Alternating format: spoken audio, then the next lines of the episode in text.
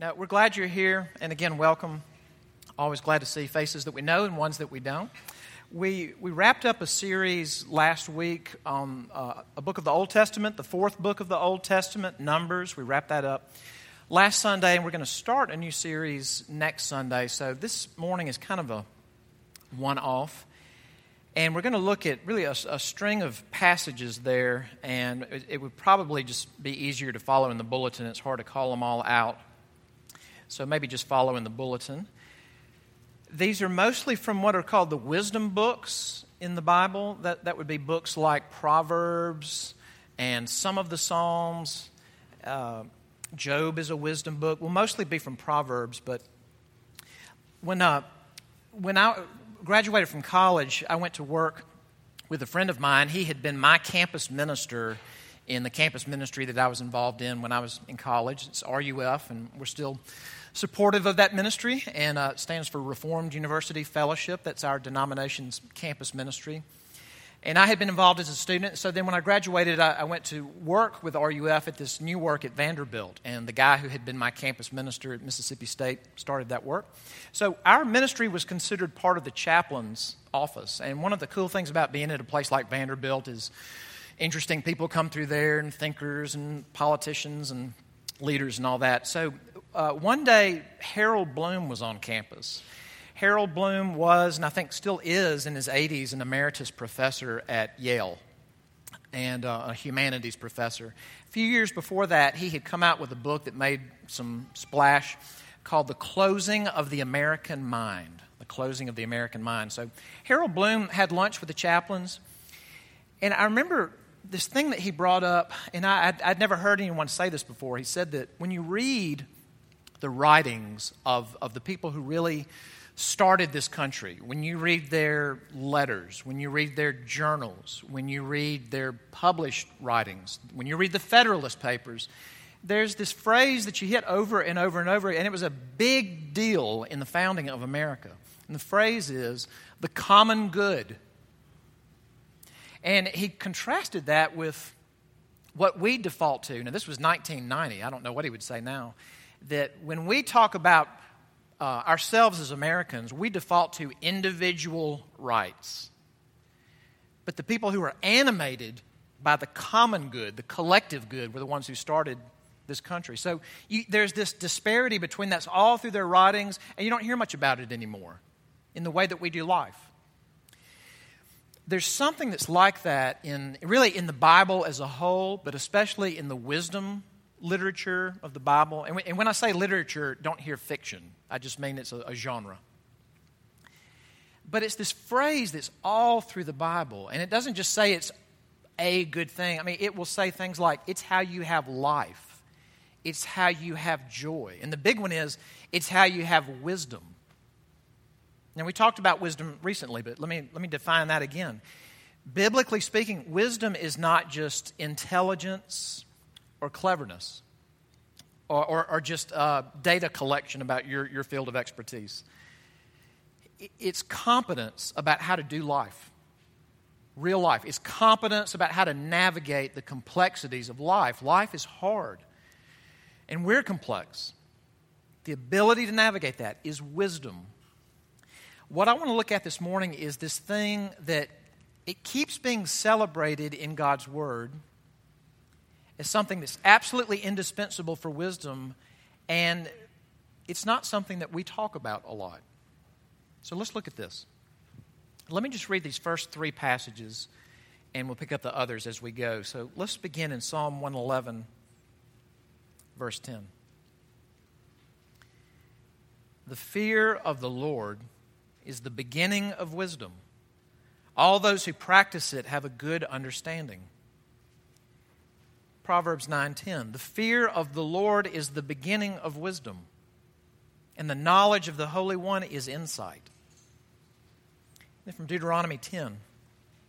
And now, Israel, what does the Lord your God require of you but to fear the Lord your God, to walk in all his ways, to love him, to serve the Lord your God with all your heart and with all your soul, and to keep the commandments and statutes of the Lord which I am commanding you today for your good.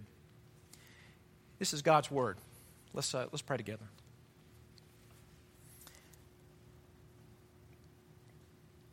Father, as we're coming together as worshipers this morning, and if not worshipers, if we're coming as uh, those who are curious or seeking about you and your word, we would also say that we come as people who we feel our lack of wisdom. We may not use that wording, but we, we feel that we don't know what to do moment to moment. We feel like we don't know how to un- untie a knot that's in our lives.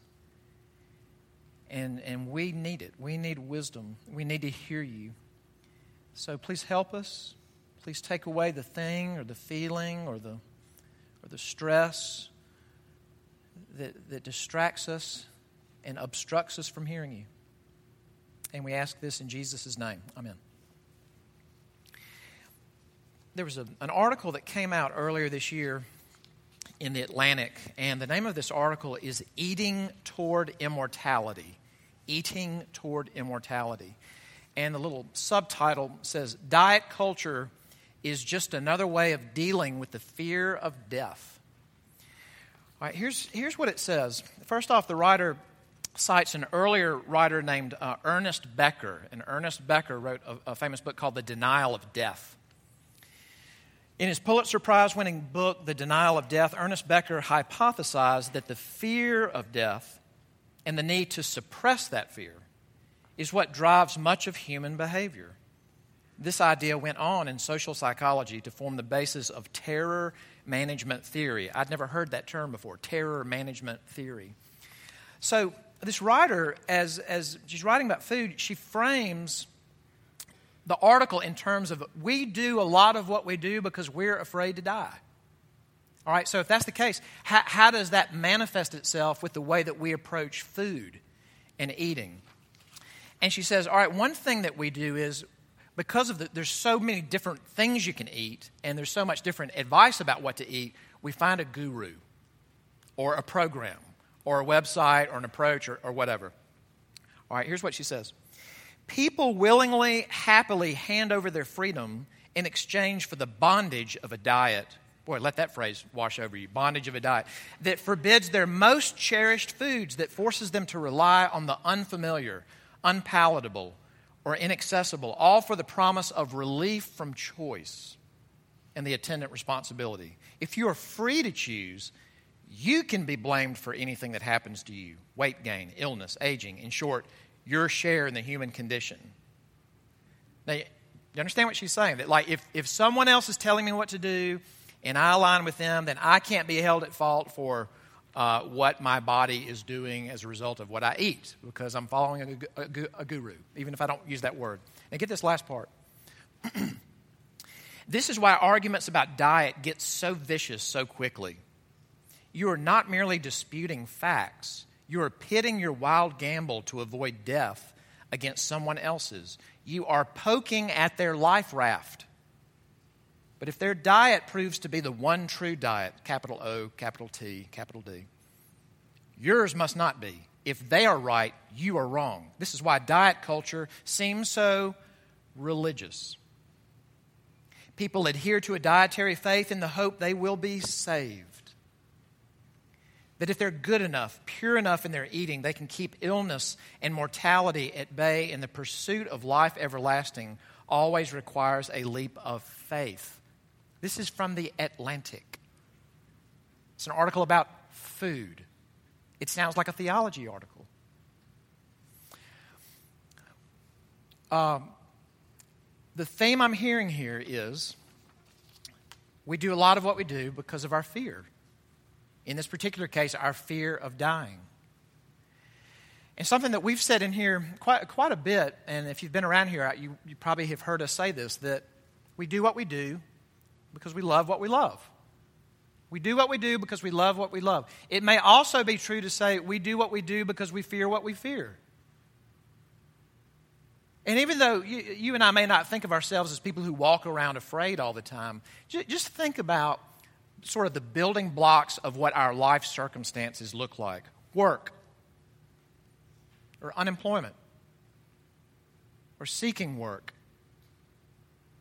or getting pregnant, or not being able to get pregnant, or having young children and wondering how they'll turn out, or having older children and being frightened by how they're turning out. And I'm not joking.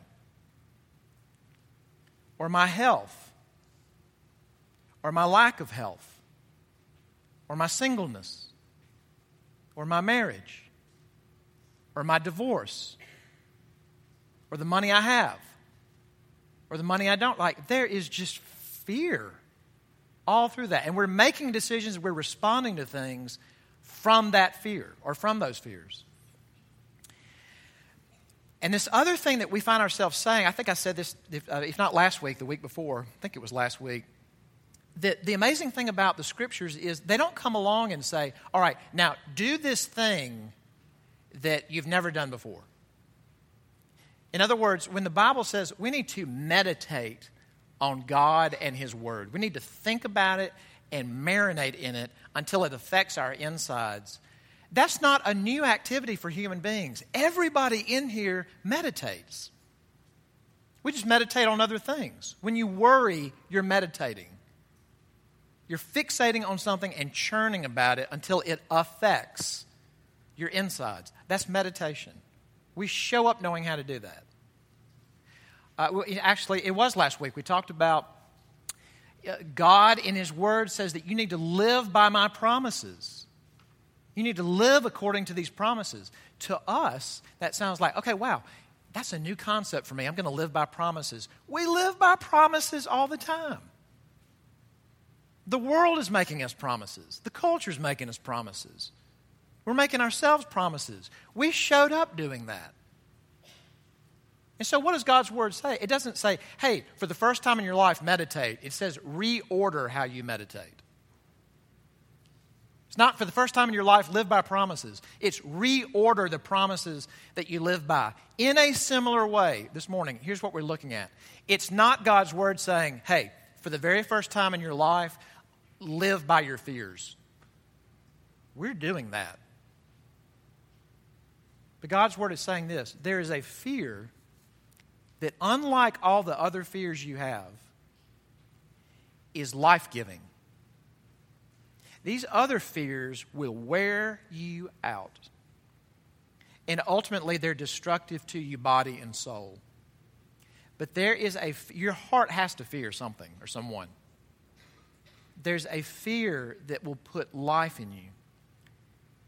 And it's the fear of the Lord.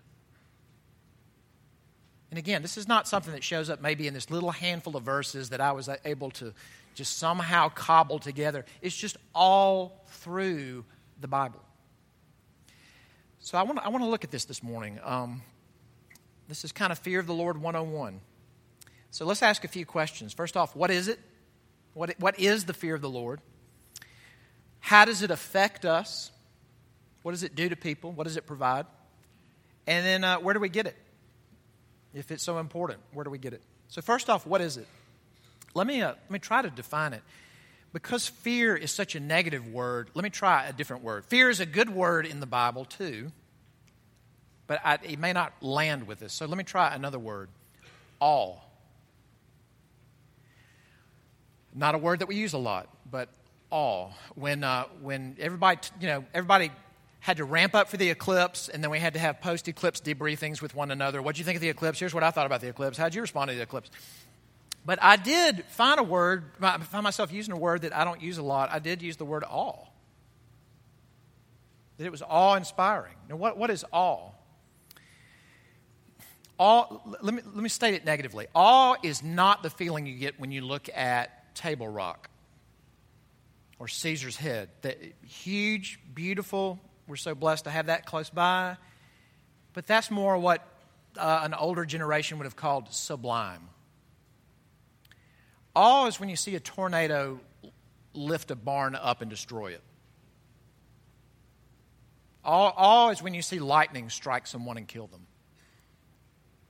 Awe is the feeling of, I am in the presence. I have just witnessed such power that I can't get my mind around it. Like my, my mouth fell open and I didn't know that happened.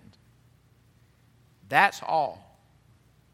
One writer named Jerry Bridges, he wrote a book about the fear of God. Here's, here's what he says A profound sense of awe toward God is undoubtedly the dominant element in the attitude or set of emotions that the Bible calls the fear of the Lord. Let me read that again.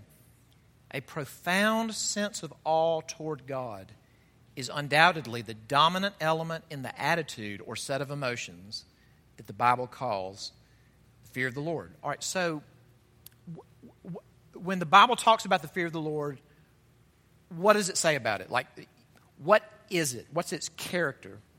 A couple of things. Number one, it's foundational. And I, and I hope you heard this from those first two verses. Is why I wanted to read them first. There's a psalm that says this. Proverbs say this. Job says this. Ecclesiastes says this. The fear of the Lord is the beginning of that competence about how to navigate life. The fear of the Lord is the beginning of wisdom.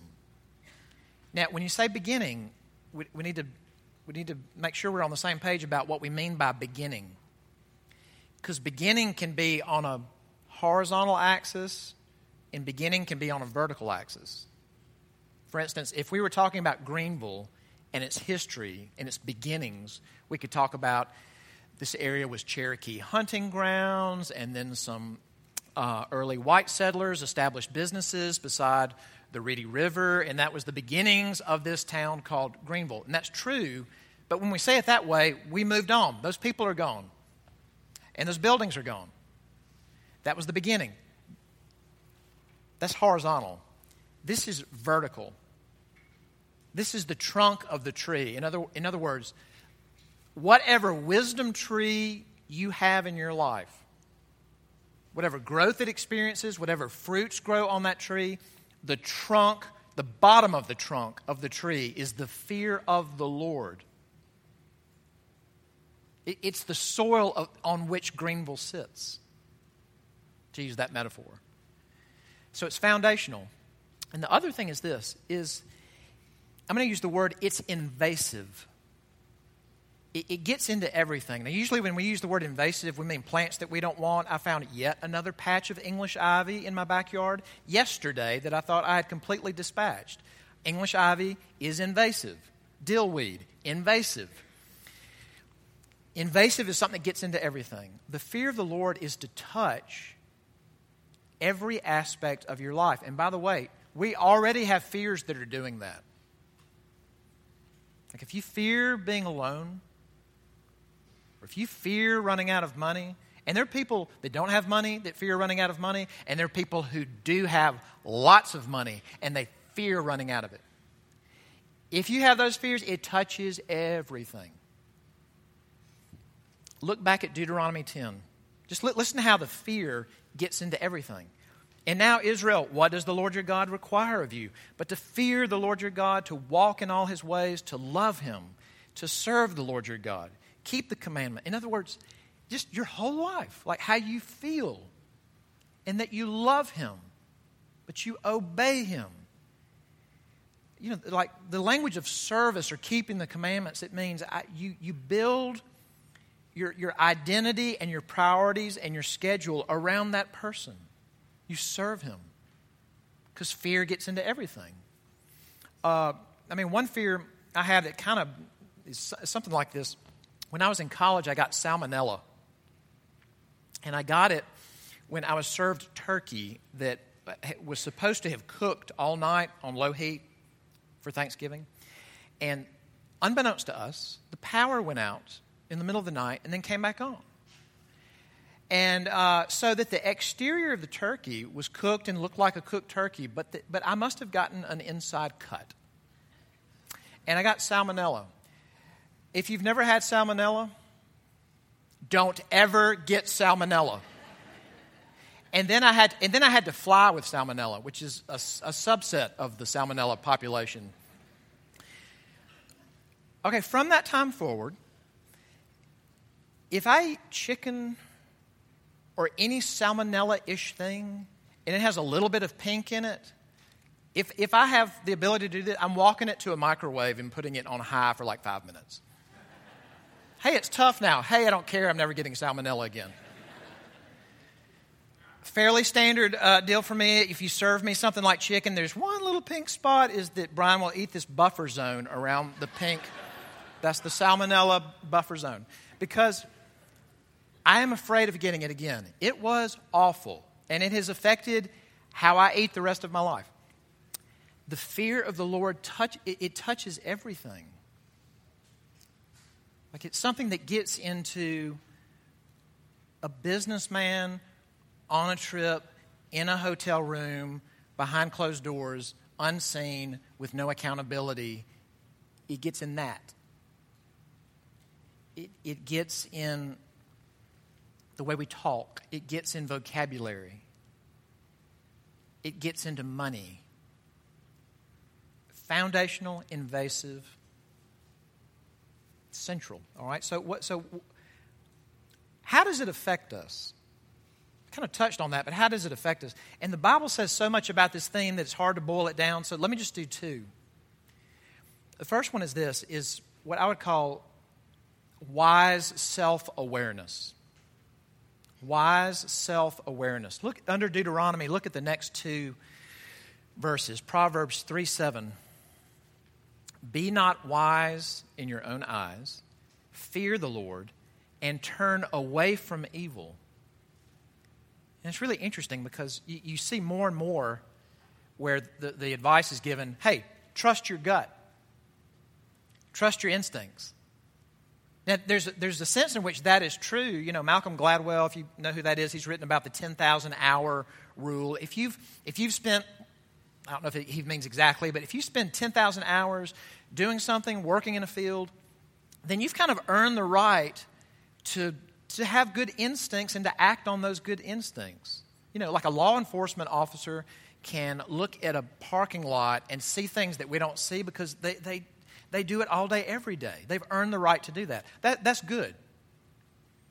But the problem is when, if you've got expertise in one area, that you start to think that, you know what, I'm pretty insightful just kind of across the board. Like, have you ever gone with your gut about something and it went terrible? Yeah, we all have. And so you've got this contrast between being wise in one's own eyes versus the fear of the Lord. The posture of somebody coming to God with empty hands saying, I, I don't know what to do here. I, I, I have an idea, but I don't know what to do here. Or I don't understand myself right now. Have you ever said that to God? I don't understand myself right now. How about this next one? Proverbs 15 33. The fear of the Lord is instruction in wisdom, and humility comes before honor. If I'm in awe of God, that He is a consuming fire, the angels are not pure enough to look at Him without covering their eyes. If He's that great, that should highlight that I'm not. And that affects my bearing about life. Is what, that's what the Bible would call like realistic self awareness. Okay, so the fear of the Lord brings self awareness.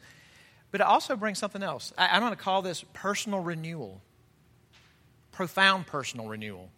Look at the next few passages. Look at uh, Proverbs 3 8.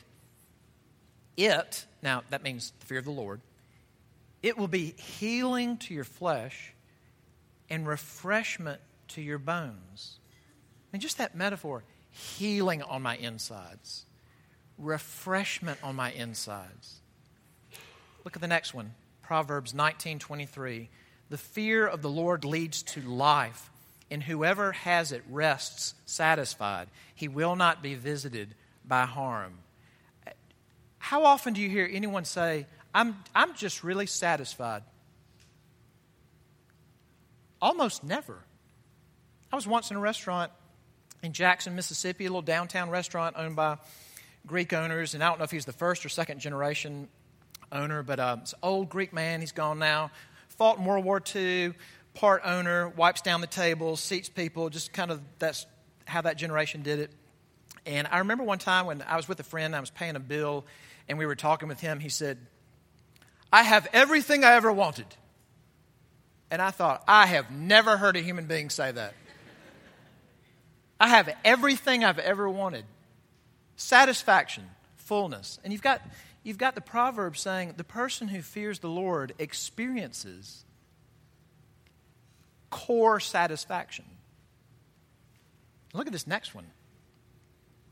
Uh, 22 4. The reward for humility and fear of the Lord is riches and honor and life. It's like all the stuff we say we want comes from the fear of the Lord riches and honor and life. Now, let, us let, contrast this. Let's contrast the, the, language we've heard refreshment, satisfaction, uh, riches, honor, life. Let, let's contrast that with overcommitment and exhaustion, which is most of our lives.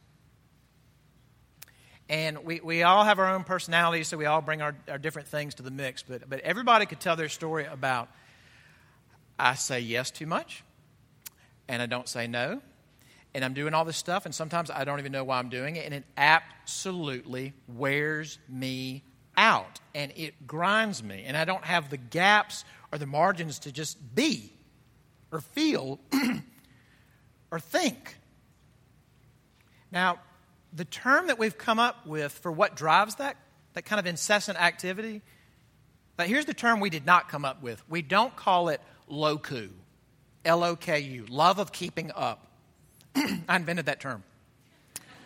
And I think it could have caught on because if Roku can be TV, Loku could be our way of talking about love of keeping up. But we don't call it love of keeping up, we call it FOMO. And the F stands for, excuse me, fear. It is aptly named. The fear of missing out. Like I fear it's I fear it so much that I just don't stop. And fears might be a little bit different. I might fear missing out because I am sad or I am lonely or I fear that I will be ignored that I will not be included. I fear that I will not be seen. You ever wondered if people actually see you? All these people around you, but does anybody really see you? and we go, and we go, and we go. Excuse me. And we don't have life. Pardon me. And we don't have satisfaction and we go. The fear of the Lord is something that's to impart life. You know, we could go on and on and on about the contrast with good fear and bad fear. Think about what we call codependence. What is codependence? It's where you got a relationship and you've got two people, and in this sort of bad broth, bad formula, they need each other. Maybe one needs to be the rescuer and one needs to be rescued. One needs the other one not to be lonely. One needs to be the nurturer and the carer, the rescuer, whatever. And they fear. They fear what if that person wasn't there? Thank you, Bill Kane. Thank you. Sorry.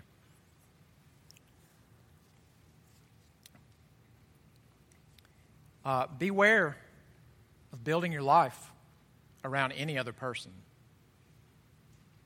even a spouse, because people have this knack of dying. If you can't live without someone, then what do you do if you don't have them?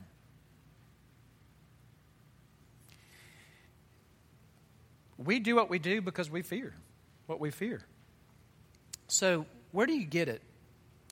And uh, this last passage I want to read is from is toward the end of Proverbs. It's not one that is ascribed to Solomon. Solomon says at the beginning that he, he collected these proverbs. So here's something that he, he cites from another source, and here's what he gives. The words of Agur, son of Jakeh, the oracle, the man declares, I am weary, O God. I am weary, O God, and worn out. Surely I am too stupid to be a man. Somebody right now is going, This is my new favorite passage. I have not the understanding of a man. I have not learned wisdom, nor have I knowledge of the Holy One. Hit the pause button. This is late in the book of Proverbs. It's almost as if he's saying, Hey, all this stuff that you've been reading about, knowledge of the Holy One, fear of the Lord, knowledge of God, wisdom for how to live life, I don't have it. And I am weary. All right? So, what does he say next? Who has ascended to heaven and come down? Who has gathered the wind in his fists? Who has wrapped up the waters in a garment? Who has established all the ends of the earth? What is his name? And what is his son's name? Surely you know. It's very interesting to look at that passage through the lens of the New Testament. In round numbers, that comes to us at about 1000 BC, give or take 1000 BC. And 1,000 years later, there's a man sitting with a Jewish religious leader. And this is actually the second time this has come up recently. I referred to this a couple of weeks ago that this man was sitting with a Jewish religious leader. We were looking at Numbers, this passage about the bronze serpent. This man quotes from Numbers about the bronze, he refers to the bronze serpent. But right before he did that, he says this Jesus says in John 3:13, "No one has ascended into heaven except he who descended from heaven, the Son of man." And because we tend to be not very knowledgeable about the Old Testament, we probably wouldn't catch the connection. I can almost guarantee you a Pharisee would. That Jesus just said to him, the only one who's actually done what Agur wrote about to be able to descend from heaven because he ascended to heaven, because he came from heaven, is the Son of Man. And who is the Son of Man? It is Jesus himself. That the only way you're going to know what God is really like is if you know me. Now, where your mind might go when you hear that is to picture, and, and I said this at the 8:30 service. I kind of try not to picture Jesus when I'm thinking about him or talking to him or teaching about him, but I do. I cannot get those vacation Bible school pictures out of my head. So it's their fault. But the way I usually picture him is as he's presented in the gospel. So I picture something like a first century Jewish peasant. Is that what Jesus looks like now? You know, even in the even if we only had the gospels, we would know that, that can't be it. Because every once in a while, the curtain would be peeled back a little bit as to who he is. The Mount of Transfiguration, his eyewitnesses, Peter, James, and John, are there with him, and they said, for just a little bit, out of nowhere, unscheduled, our Jesus shone like the sun. And boy, we're in the perfect position to talk about that comparison after the eclipse. What was the mantra leading up to the eclipse? Don't look at the sun. Don't look at the sun. It's too much. Do not look at the sun. It'll damage you. Don't look at the sun. Well, they lived under the same sun. They said, He shone like the sun. And then it stopped. But then you get to the book of Revelation. And how does it start? The Apostle John, he's an old man now. He says, I saw Jesus. I saw the risen Christ. Now, John loved Jesus. Jesus loved John. It says that the night the Lord's Supper was instituted, that John had his head on Jesus' breast. I have no friend with whom I will do that. And I'm not trying to be funny, I'm just saying I'm not there. But in that cultural setting, this warmth and friendship and closeness between John and Jesus, the man. Okay, same John, book of Revelation. He sees his beloved Jesus, and it terrifies him.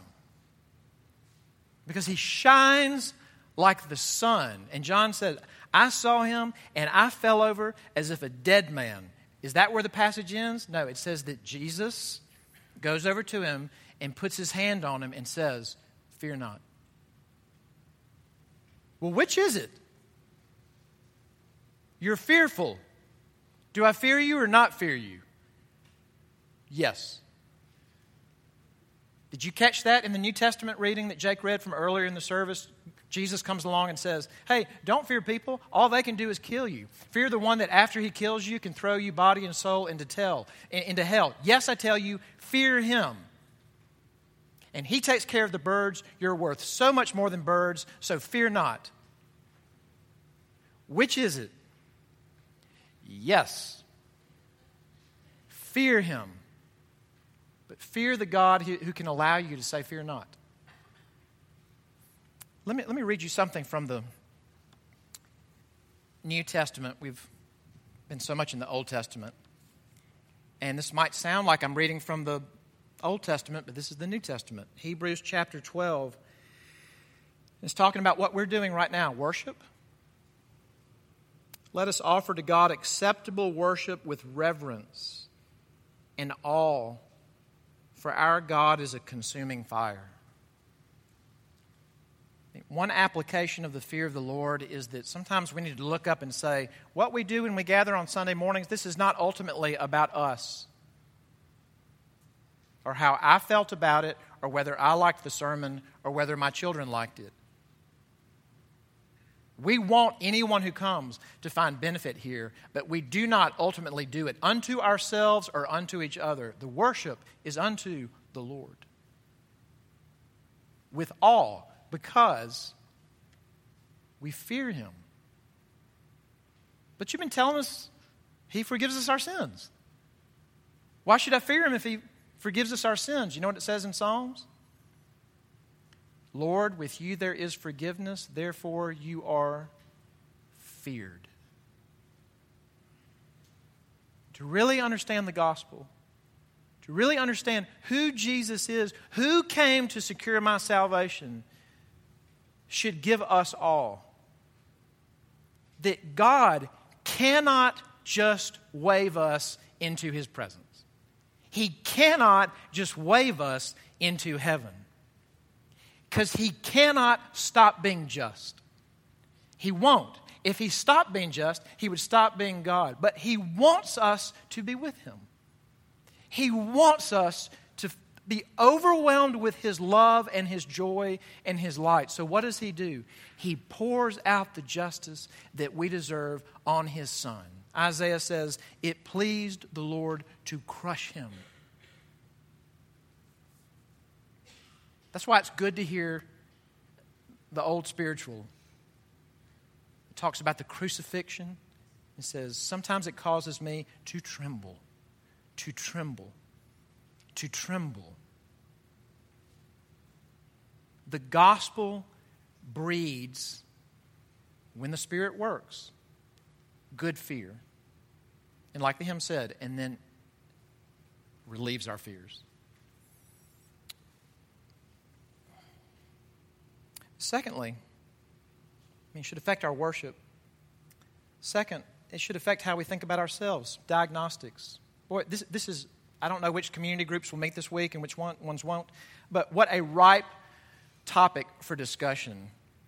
Where in my life am I doing something that's out of accord with who I say I am? What, what is something that I'm doing on a regular basis, and when I do it, I look at it and go, that's not me?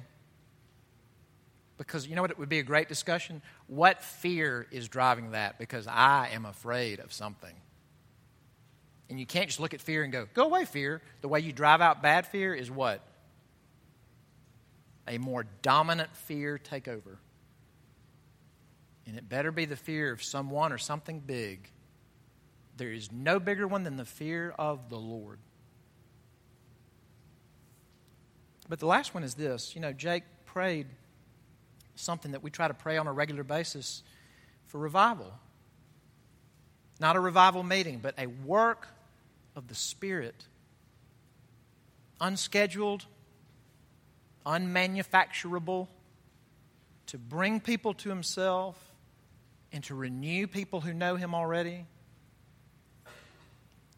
Have you ever prayed that Greenville would have the fear of the Lord? I haven't much at all. Besides praying for ourselves, for each other, we are priests. God's people are priests.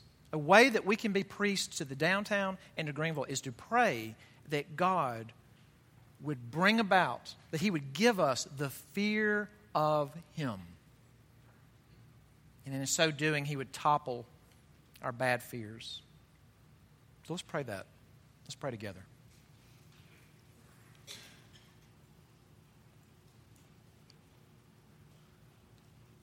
Father, we don't tell you anything that you don't know. We're afraid about money. We're afraid about family. We're afraid about work. We're afraid about our bodies. We're afraid about our feelings. We're afraid about the future. And so much more. We pray that you would show us Christ as he is ascended, glorified, exalted coming again to judge the living and the dead, and Savior of sinners, welcomer of sinners, the risen Son of God. We pray that your grace in our lives and in the lives of our city, hearts of our city, that your grace would teach us how to fear, and then your grace would relieve our fears, our bad fears. We ask this in Jesus' name. Amen.